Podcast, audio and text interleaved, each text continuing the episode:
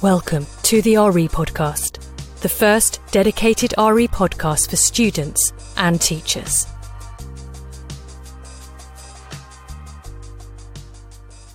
My name is Louisa Jane Smith, and this is a very special edition to celebrate one year of the RE podcast. Thank you so, so much for listening to it, for downloading it, and for being so supportive and wonderful.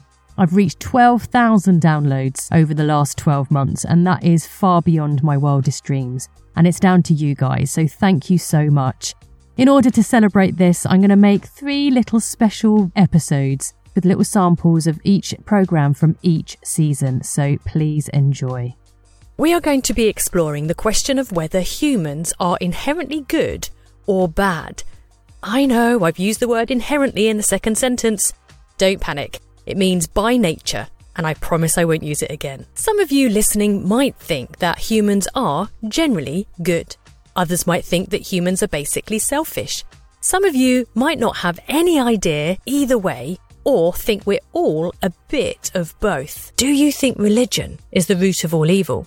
Is belief in a delusion responsible for all the evil in the world? So I know that in the Bible, Jesus said, I am the way, the truth, and the life. No one gets to the Father except through me. And you've just suggested that in your answer.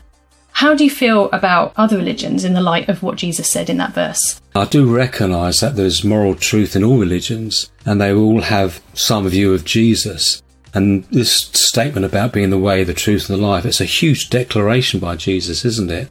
But what he's actually saying is that by following his way, his truth, he guarantees an eternal relationship with God the Father. A few years ago, one of my students asked me if there was anything I thought was absolutely wrong.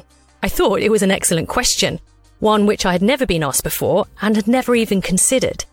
Is there anything which is always wrong in all situations for all people in all times? And the Lord said to John, Come forth and you will receive eternal life. But John came fifth and won a toaster. Is religion funny?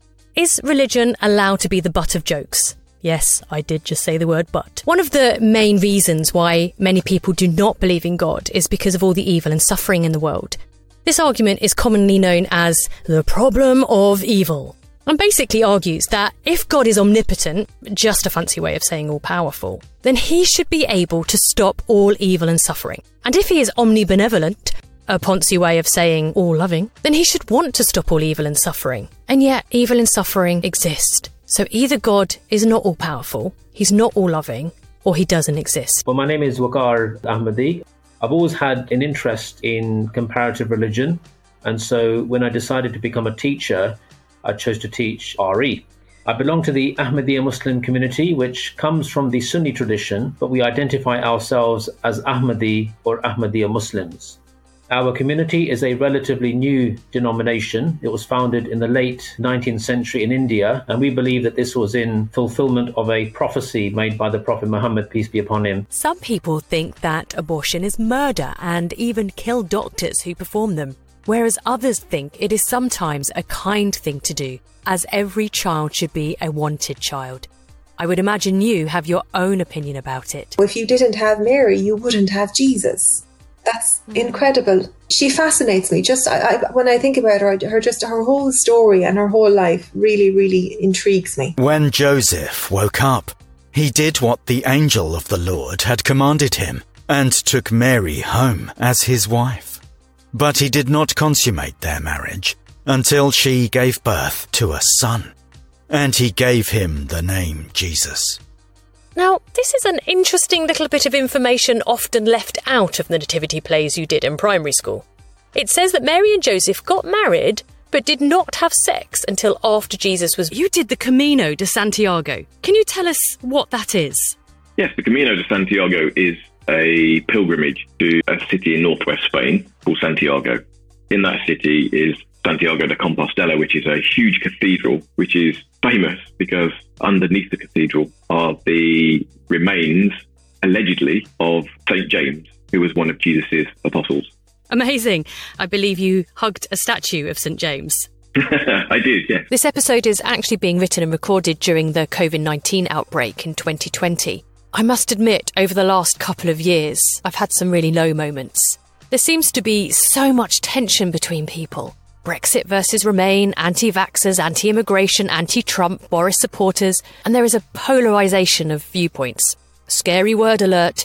Polarisation simply means extreme opposites, like the two poles, north and south, as opposite as you can get.